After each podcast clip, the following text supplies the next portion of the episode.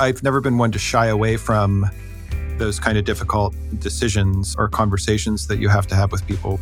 It's more just the basic interactions you're having with people, the way you show up in meetings, the way you foster conversation and collaboration. Well, like, what's the way that you do that to be kind? what? How? How is it different? Um, I think there was just more tolerance for assholes at Groupon and in the culture there. Like how so? Like, Tell me a story. Just-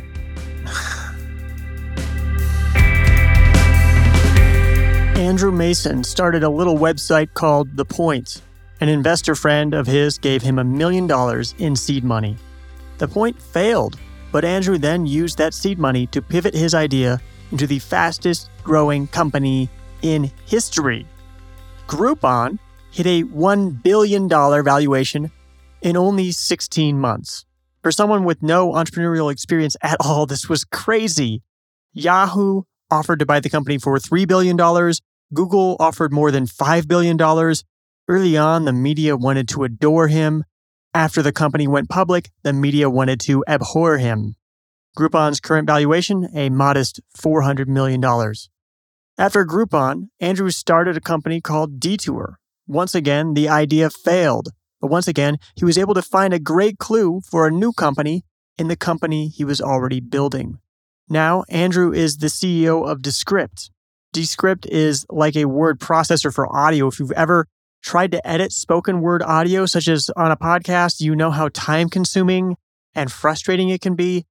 Descript makes editing spoken word audio really as easy as editing a Word doc. So with Descript, not only can you edit spoken word audio by copying, pasting, and deleting text, but you can also edit by typing words. Descript's overdub feature can actually create audio based upon your voice. All you have to do is feed it several hours of training data. If you listen to the episodes here on Love Your Work in December, you heard my Descript overdub voice double fill in for me on the intros. If you're going to love your work, you have to read the signals the market gives you. Sometimes your plan B is a billion dollar idea. In this conversation, you'll learn after going from having no experience as an entrepreneur to founding the fastest growing company ever, how has Andrew approached building his new company differently from how he built Groupon? And Andrew says that at Groupon there was more tolerance for assholes. Now, what has Andrew learned about building a company culture where the mission doesn't get in the way of kindness? And Andrew said that he had a useful naivete about the money that he first raised. So, how does he still hold on to this naivete even as a seasoned entrepreneur? Here is Andrew Mason. I'm here with Andrew Mason. And Andrew, my first question is Does the word half mustache mean anything to you? no. okay, because you might not remember this. The first time that you and I met, you had half a mustache. Oh God. That ring like, a bell? Like uh, along which axis? Along, along the, I guess if the vertical axis is the y axis, is that? Yeah. Yeah. So it was. So it was, like a left or a right. Like one of yeah. those. Yeah. It was maybe like a 60% half mustache. no, I don't really- remember that at all. Was it was it puberty or was it uh was it some something else? Do you know? I'll give you a clue. The date was November 14th, 2009. That was let's see. I think Groupon had been around for about a year. I don't know, or- maybe or a couple months. Maybe Groupon had been around. I'm obviously like very bad with with uh, remembering things. We, we were having, uh, you were nice enough to come have brunch with myself and some other uh, people who wanted to learn some stuff from you. And, and you explained to us that it was Movember. And, Oh, oh right. Okay. and, and you, you said that, that is this, are you starting to remember? I remember Movember. I don't remember that my like Movember is uh, men are challenged to grow a mustache. I think for charity, and Right. Yeah. everybody has their own take on a mustache. And I guess mine was a half mustache. Yeah, you said something like you you didn't want people to think that your mustache was serious. And so you shaved it or half of it or 40% of it. Yeah. Which I don't, Still, I'm not sure if the message got across to people, but it was there. Because it looked so good. yeah. I mean, it was just yeah. kind of like, oh, this is a new style that I need to yeah. get on, I guess. So, where were things at, do you think, November 14th, 2009? I think that Groupon was starting to go gangbusters. Yeah, that was well. So I was coming to your your your brunch to talk to you guys. Was that like in the context of of the point, which was very small, but there there no. wasn't much of a startup community. It was in the context of Groupon. You were definitely the CEO of Groupon, which was a very successful company, and we were very excited to have you. Okay, uh, come have brunch with us. Okay, so yeah, then I guess Groupon started in was about a year old, and we were maybe a couple hundred employees at that point, and we were probably in about three cities. And the first Groupon clones had started to spring up, and we were probably, you know, questioning and what kind of universe can this exist, and uh, wrought with angst over that, and and just doing everything we could to keep everything from falling apart at the seams.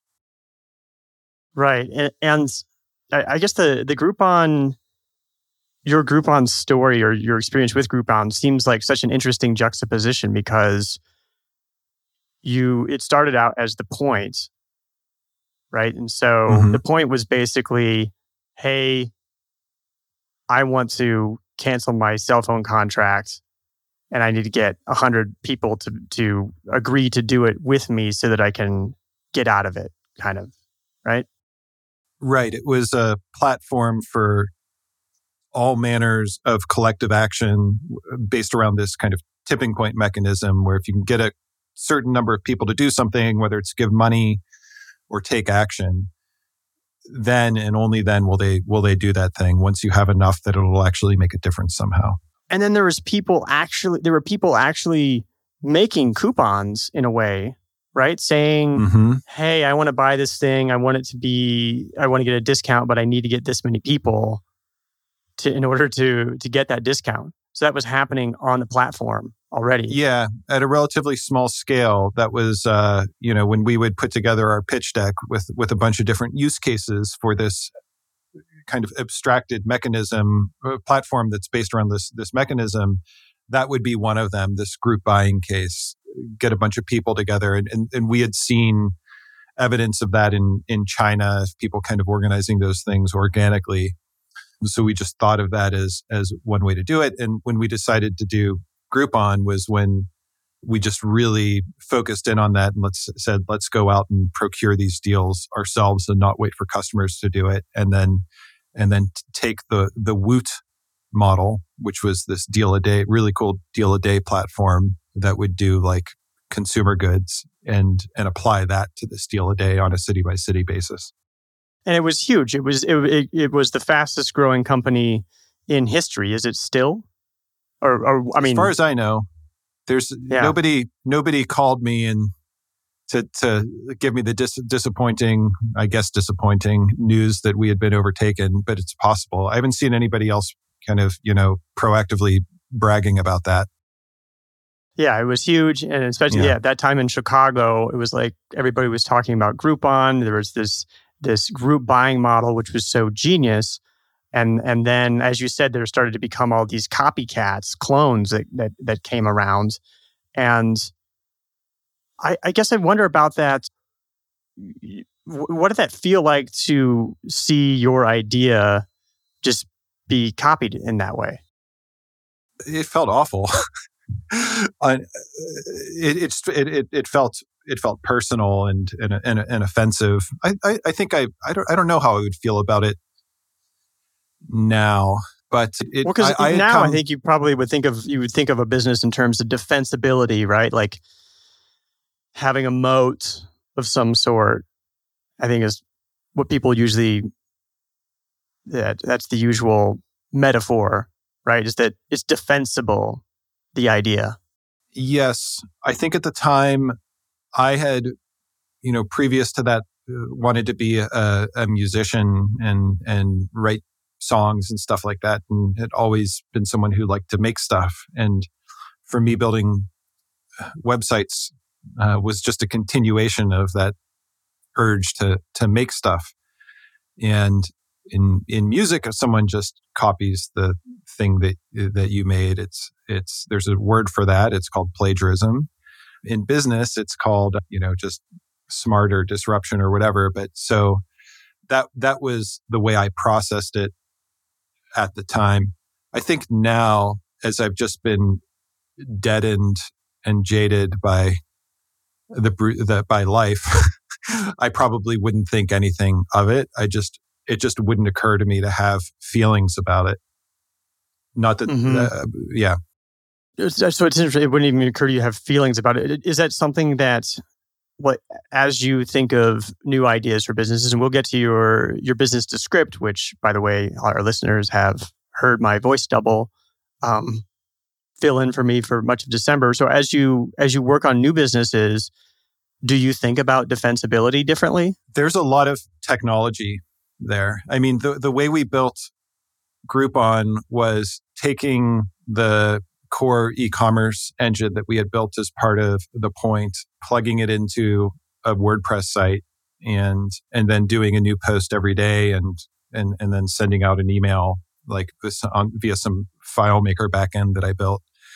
And it was it was something that we literally built in 30 days and and so the, the, the initial technology of Groupon was incredibly easy to replicate, which is why we ended up at its height with over two thousand clones across the world. Wow. So yeah, the there, there's a lot of technology that goes into what we're building at at, at Descript, and and a lot of just incredible attention to detail on a, on a number of different fronts. So Descript, very different okay. thing.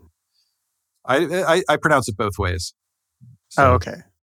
I was saying Descript, and now I feel like I should start saying Descript. I'll just no, no. I feel like I should start that. saying Descript. Well, I'm gonna, we're going to be like strangers passing in the night here because I like your way. I don't want to make you feel bad. You don't want to make me feel bad. So yeah. we'll just adopt one another's ways of saying it. Has anybody ever asked you to to, to make a movie of of your life and your your story of of of group of the Groupon thing. I mean, I think it would actually make a pretty interesting movie because as I understand it, it's this this guy who studied public policy, who wasn't an entrepreneur, who suddenly found himself as CEO of the fastest growing company of all time and is in this just getting swept up in this entrepreneur hype where everybody wants to interview him and hear his secrets and and and he's totally not like that and it seems like an interesting juxtaposition amongst many other things. Anybody ever approached you to to make a movie of of that story? The night is young. Ask me uh, david. I'm waiting for you to ask me. We'll we'll, we'll see. I i yeah okay. I can just uh, write the screenplay here in Colombia and i'm sure that I can find some contacts in hollywood to to make that. Yeah. Um, no, luck, luckily, the world at large has a, a lot more sense than you do on on this particular issue. You don't think it would make a good movie? I I don't think so. I think I think it'd be a lot of you know sitting around playing video games. If that's, I guess Twitch is popular, so yeah. I mean, I, it seems like such a. You strike me as somebody who who isn't particularly motivated by money. You know, you started the point. It was a very, very much like a social good enterprise. And then it ended up being a coupon site. The the company was worth multiple billions of dollars. And I imagine that what happens when you find yourself CEO of such a company is that you're not trying to make as much money as possible, but then various people who, for whom that is their value start surrounding you. I would just imagine that suddenly you'd be surrounded by people who want to get on, get in on some kind of an acquisition deal, or mm-hmm. you know they want to take something off of the top of this and and get their piece of the pie, and and then they're in your space. They're trying to get close to you, trying to persuade you in certain ways. Is or it, it, is that how it works? Sure. I mean, the the story that comes to mind is when Groupon became was kind of a peak rocket ship mode in the first couple of years. We we noticed ourselves coming up in a in a in a Google ad, like a search ad, that would be like, "Has have you been unsatisfied with uh, a Groupon deal that you got? Click here." And it was this it was this application for joining a class action lawsuit of people who weren't happy with their Groupon experience. And we looked at this this company that was doing it, or this law firm, and they were just they basically had like you know forty or fifty of these different fish in the water for different different ideas of or speculations of how they could build classes for of of of customers for around different grievances. And you know, we had this what we thought at the time was an incredibly gracious and liberal refund policy where you could get 100% refund at any time, no questions asked. And they ended up finding a way to do a lawsuit that uh, because we didn't have an expiration date, I, am I'm trying I'm kind of fuzzy on some of the details. The end result of it was was us needing to put an expiration date on on the on the vouchers on the Groupon vouchers, and it was just this very clearly like mechanism for this law firm to just find a way to graft some money off of uh, off of these companies as they're growing didn't really end in a better experience or result for for customers in any way. In fact it was worse and there was something quite disheartening about about that experience but that's that's just part of it. And that, that's kind of like the main one. I mean, I remember you telling a story about going to dinner when potentially being uh, acquired by Yahoo, and and saying, well, you know, I, I had been a vegetarian all my life, and I decided, well, if I'm going to be a part of this deal, I'm just going to go ahead and order the steak. And there was like a principle that you it, felt like you had abandoned uh, in being a part of that. Yes. Yes. yeah, you just get you just get beaten down. So, I mean, what was this journey like because it's such an interesting juxtaposition that there's there's the point, there's the social good thing, the the the investors I think the story went that the point wasn't working out. You had gotten a million dollars, and they were kind of saying, "Let's go ahead and you know you will you, either make some kind of change or give the money back to the investors. And so you scramble to make a change and that's how groupon happens. Is that that's what right. happened? Yeah. Mm-hmm. yeah.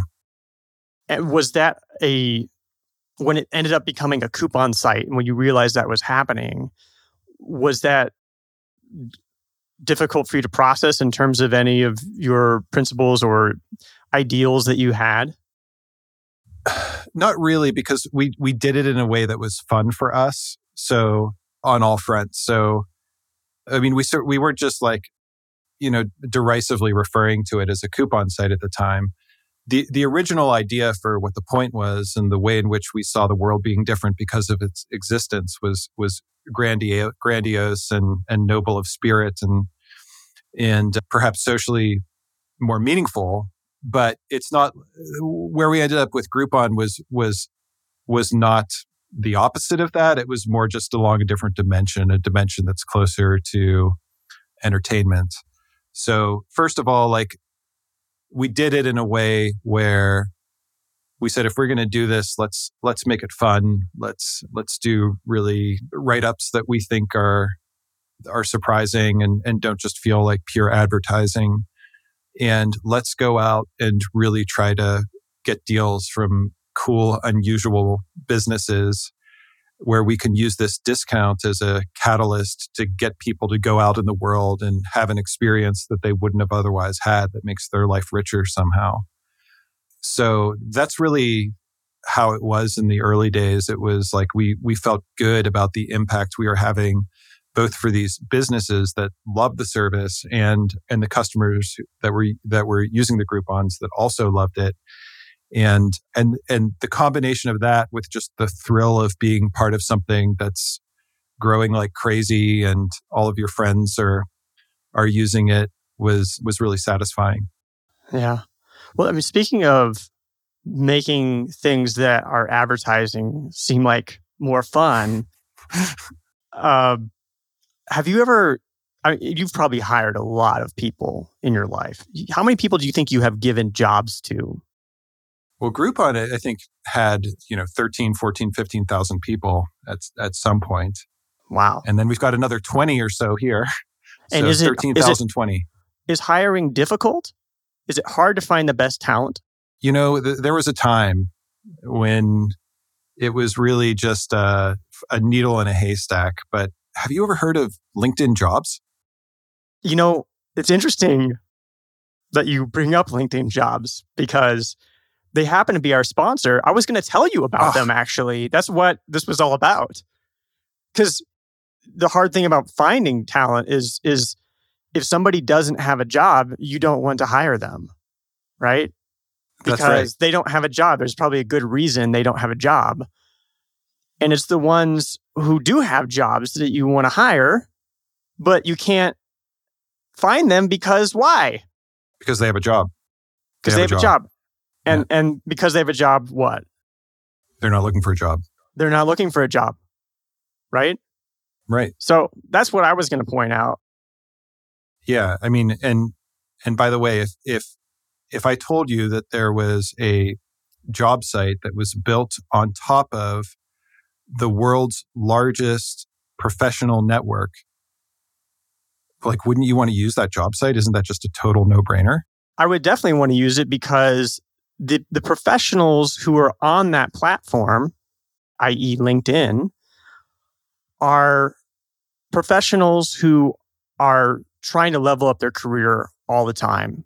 And you know, people are on LinkedIn. You know, it's the, a fun social network. People are spending time on there, communicating, and you can reach them with LinkedIn jobs, even though they're not looking for a job you can find the right person for your business today with LinkedIn jobs. You can pay what you want and get the first $50 off.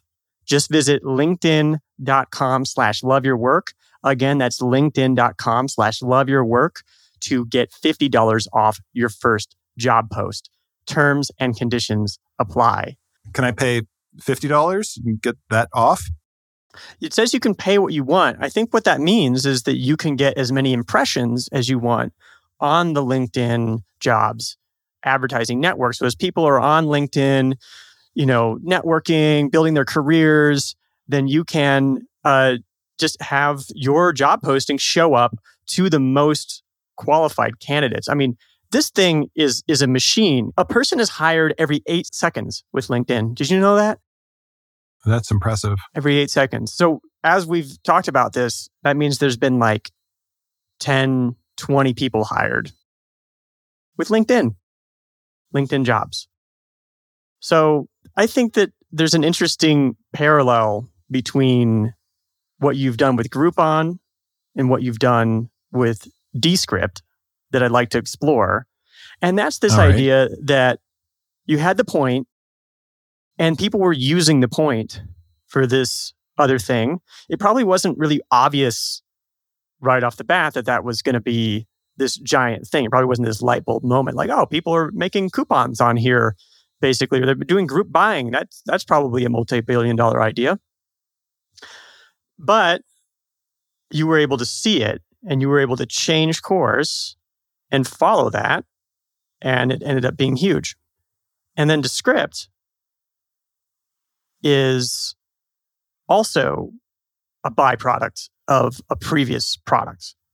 So, was it just that you had that neural pathway wired so well from your experience with Groupon of let's look out for these little clues and and change course? How did you know? It seems like you're you're an expert uh, pivoter or something. The the the first time it took I want to uh, keep going, talking about LinkedIn jobs you can, by the way. Sorry. It'll be hard to resist, but I'll try. The, the with the first pivot from the point to Groupon, it it it took being put in relatively extreme circumstances to even consider it. I was so fixated on the original vision of the company that it wasn't until our backs were against the wall and we had to find a a, a way out, a way to, a way to survive and keep going, that that we scrambled and and started considering other options. And even as uh, and, even at the beginning, you know, Groupon was a kind of there was a team of seven at the company, and only a few of us were, were working on Groupon, while other people were kind of still focused on trying to keep figure out how to keep the point going because that's where the that's where the excitement for the was from the people who were part of the the company at the time. It was different with, and and honestly, it was only the overwhelming customer success that we had really straight out of the gate with with Groupon. Like it happened very quickly. It was obvious that some that something was there. But you took um, the you took the month or so to build the product and try it. Yeah, and that was just you were saying that that was just because your back was so far against was so against the wall because mm-hmm. the idea wasn't working. So I don't know. I just think yeah. it's interesting that that you had the you and the team had the um, wherewithal to try that idea. Were there other yeah. ideas that you tried, or were there other ideas that you thought about trying few, that didn't try? Yeah, there was like a there was like a Kickstarter kind of approach that we were thinking about too, where it was it was more like raising money for either causes or initiatives that people wanted to start. But this time with with going from Detour to Descript, we kind of saw when we started working on Descript that it had the potential to be a separate product and even a separate business one day. And and we had a separate team of people working on it and and from from very very early on we were treating it like something that was a kind of a plan B. And once we got a prototype out there and started sharing it with customers it quickly transitioned to being the the plan A. So we were kind of that that time it was I, w- I would say it was a more it, it was less emotionally stressful. It was more like we, we were open to the possibility of that outcome and, and planning with that in mind. Tell me more about emotionally stressful. Well, when you, you know how it is like when you when you have an idea for something it just consumes you and you can't imagine how it's not going to work it's so obvious that you can see exactly how the future plays out and everybody in the world is is using this thing somehow. And then there's a a slow painful process of coming to terms with with the fact that that's never going to happen. And and you hold that a little bit looser after you've been through it once or twice i guess. And you you you realize that part of starting a company is especially in the early days you know the magic of of looking at what you have and what you've built and looking at what customers are telling you and connecting the dots and finding something that uh, actually useful out of that. So when you were in this position with the point where your back was against the wall, was there a part of you that was thinking, well, you know, this idea is just not going to work. Why even try these other ideas? No, because I felt so obligated to my investors and and my employees that I just couldn't imagine giving up. I mean, this was your first time with that you even knew that this was such a thing. Somebody could give you a million dollars to start a company and right. And and you immediately felt that that sense of obligation pretty early on.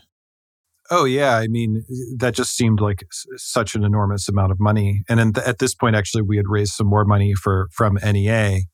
And you know what I know now from from knowing venture capitalists and is that that's part of the game. And it's really like the, the, the expectation is that some of these things aren't going to work out. But for me, it, it was, it was such a inconceivable show of trust that they would, that they would that they would give me this opportunity that I, I felt a real sense of obligation. And honestly, I, I still feel that with my investors. When I was doing Detour at first, I, I was just funding it myself because why not? And I thought it would be nice for a while to live without without having any investors or VCs. And in many ways, I I missed it, and, and so I went to the best investors that I worked with at at at uh, Groupon and was lucky enough to be able to get them to invest in in Descript. And I, I like having that sense of obligation and not just have it being the the end of the chain, but being in service to someone else. So are you saying that there, there? I mean, maybe there was something a little bit naive about the amount of obligation you felt early on, because part of the invest, the venture capital game is that we're throwing spaghetti, spaghetti against the wall. Some of it sticks, some of it doesn't, and that wasn't something that you quite understood at the time. Yes, but I think it's a useful naivete uh, that I still yeah. try to, I, still hold on to. Like it's it's not rationally correct, but I, I suppose, but I find I find it for me anyway to be productive to have that to have that force. So I really enjoy Descript. As I said, my listeners have heard my voice double who filled in for me for the month of December on a lot of the mm-hmm. intros, which is pretty cool. For I, I guess it's a it's a word processor for audio, right? And I find it useful the, the thing that I find useful about it is it helps me find those little tidbits in a conversation that I can pull out and and use for social media clips or I can use them for quotes and, and such like that. And before that's like prohibitively expensive because transcribing is very difficult. So how did you arrive from Detour to Descript?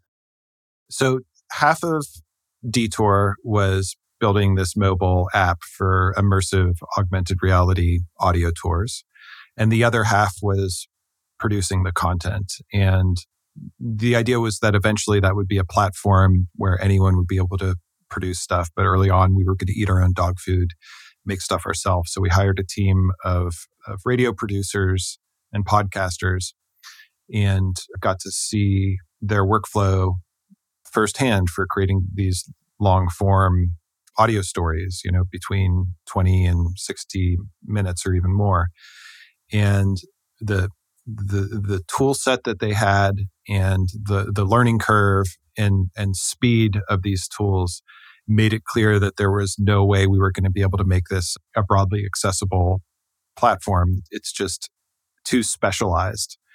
And this was at about the same time that transcription was getting cheap and accurate.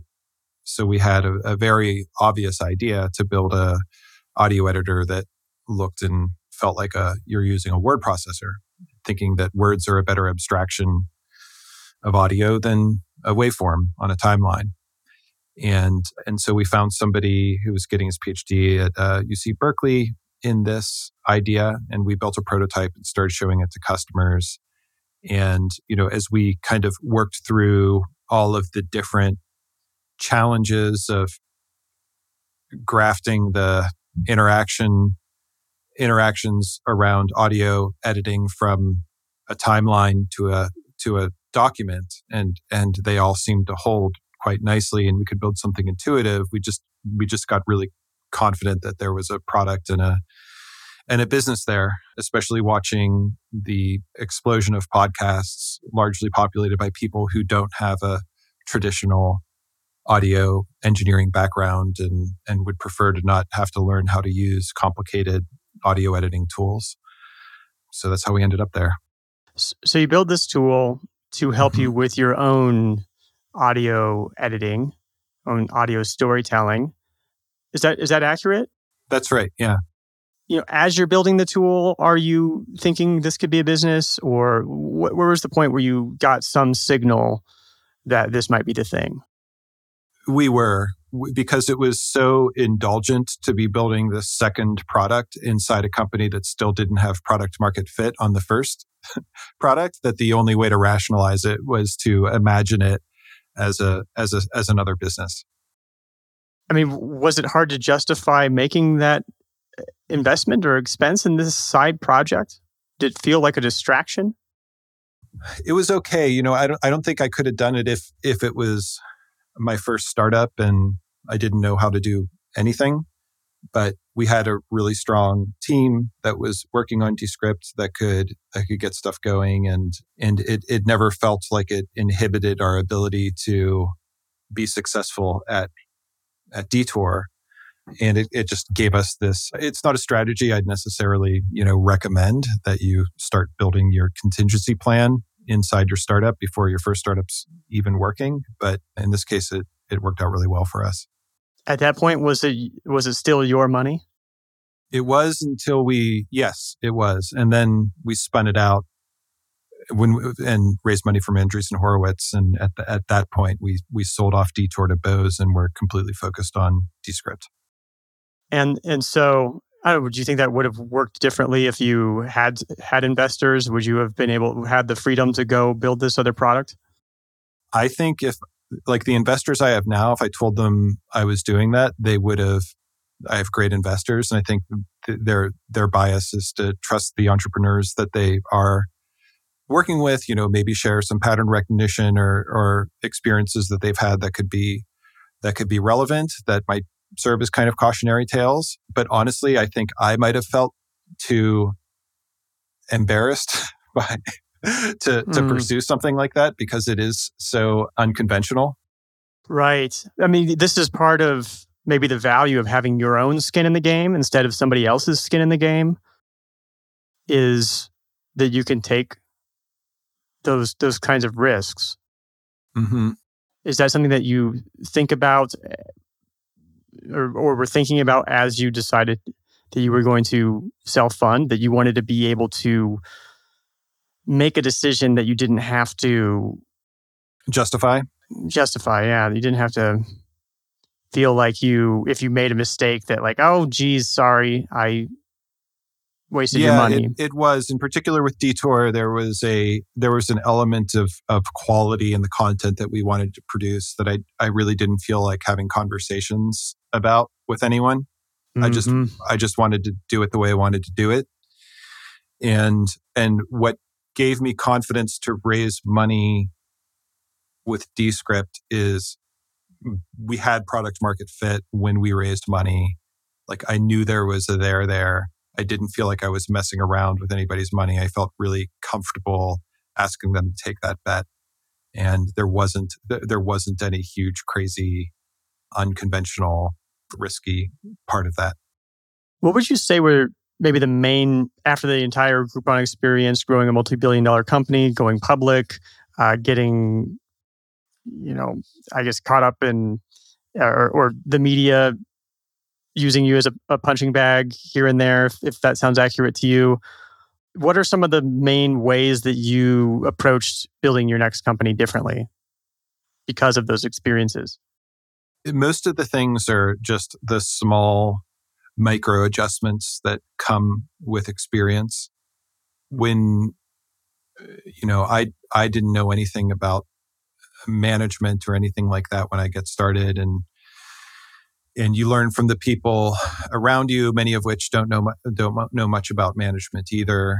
And and it wasn't really until I started hiring a, a senior team of executives that they started teaching me a lot of a, a lot about how to be affected at, uh, at those aspects of, of my job.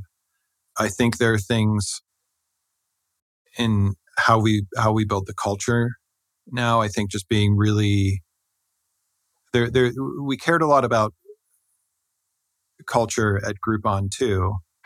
Um, but we cared about things like having a great customer experience and doing right by the customer. Internally, I think, you know, I've come to really value kindness. You know, I think I used to think that kindness was somehow in opposition to being direct or having an open conversation or culture that um, encourages active debate of ideas. But how does that manifest itself? This value of, of kindness. just be, always just being nice to people. well, that's interesting. So, w- w- I mean, what does and, that mean? Well, I think it. I think it just wasn't as much a concern at at at Groupon. Like there was uh,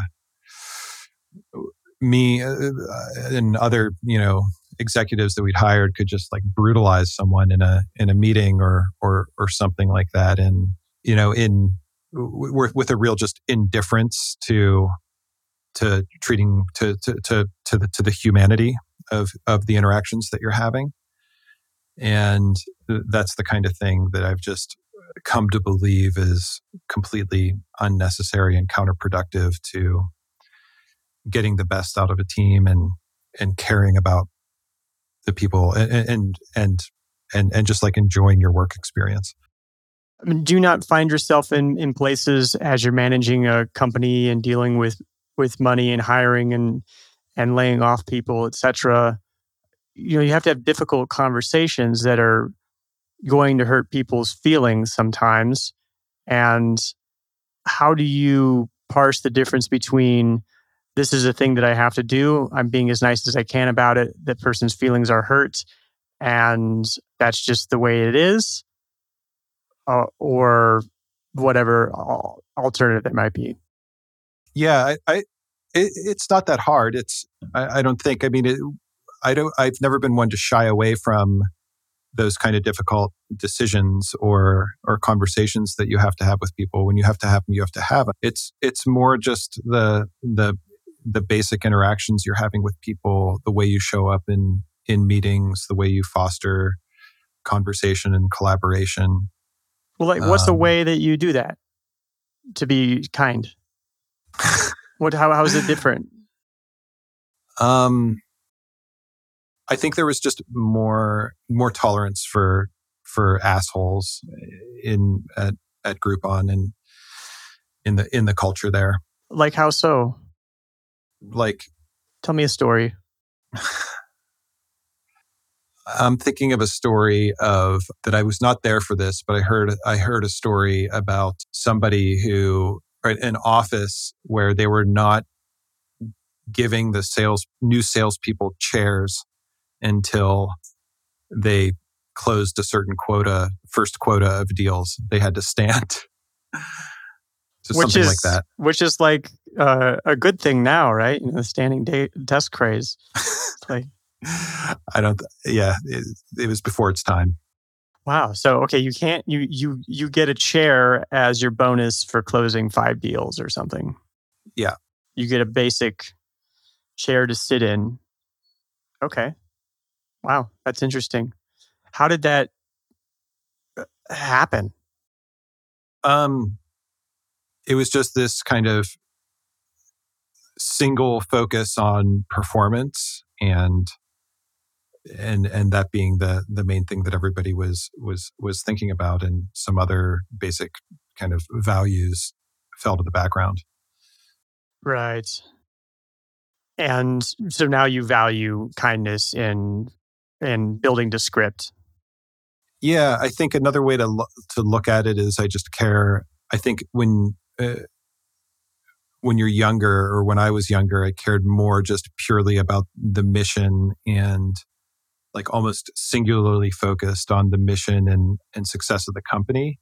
Now I care a lot more about what it's like to work with people and and the interactions that I have moment to moment with the people that I'm working with and and my colleagues are having and making sure that those are as positive as they can be because I think you know you just get older and life is short and and and we spend so much time at work and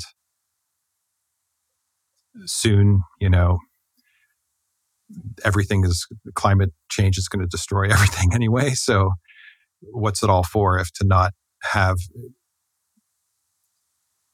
meaningful connections with people from moment to moment. So you, it sounded like before, kind of the mission of the company made it difficult to to, to do that. But then the, the company became publicly traded. It wasn't even that they were. It's not that they were at odds or anything like that. It was Yeah, just that there was a, an, an indifference to that. I think. Yeah. I mean, you you have investment again for this company. I assume that means that there's some possibility that it'll become a public company at some point. Is that not something that you feel is at odds with being able to make decisions based upon your values? Not necessarily. It's all about how you pull it off, and there's plenty of existence proof of, of companies that have have done this this stuff well. Who are your the companies that you look to for that? I was just saying that, hoping that you would not ask that question. I don't know. I'm sure there are. LinkedIn jobs. Well, Andrew, I really appreciate you making the time to talk to me, especially about Groupon again, which I'm sure that you talk about all the time. I really do enjoy. Descript. I, I love Descript. It's wonderful. It's one of these things that as soon as you use it, you're like, where the where has this been my whole life? Thank you. So it's glad wonderful. like it. Thanks for making it. Thanks for taking the time. And and and thanks for helping me with the LinkedIn jobs ad. It's a great service. It needs no help. And where would you like for people to go? I think it's uh, linkedin.com slash jobs. Well, how about that? Sorry to get more more of a view and Descript and Descript. Oh, uh, descript.com, D E S C R I P T dot com, descript.com. All right, thank you.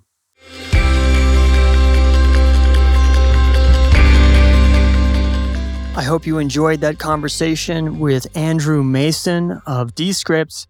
If you produce a podcast, I highly recommend it. Thank you for mentioning my work on social media. On Twitter, thank you to Diana Barrantes, Jorge Castro, Podcast Alley, and Jeff Nardick. And on Instagram, thank you to Freaky Howl, Imperial Purple, Daisy Man, and Paige Arty. Now, the top update came from Jeff Nardick, and Jeff says, I can honestly say that At Kadavy's Love Your Work is in my top five podcasts everyone needs to listen to. David Kadavy is a great interviewer and has amazing guests. Thank you so much for that, Jeff. At the core of being able to love your work is one question Where does the money come from? Does the work you do make humanity better? Do the products you use help you grow as a person? That's why supporting Love Your Work on Patreon is good for all of us. I can focus on making a great show so you can become a better human. It's an honest exchange, value for value. This show costs hundreds of dollars a month to produce and bring to your ears. I invest my time and creative energy in making it, so I can't keep this show going without your support. Please support the show on Patreon at patreon.com slash kadavy. Think of it like a coffee meeting. Is this show worth buying me a coffee a month? Head to patreon.com slash kadavy to join. You'll get perks such as early access to ad-free content, masterclasses, or office hours directly with me. That's patreon.com slash kadavy. Or Overcast users, just tap on the dollar sign. Love Your Work is brought to you in part by our top Patreon supporters, such as Jeffrey Mason. The theme music for Love Your Work is At Sea by Dorena from the album About Everything and More by arrangement with Deep Elm Records at deepelm.com. Love Your Work is a production of Kadavy Inc.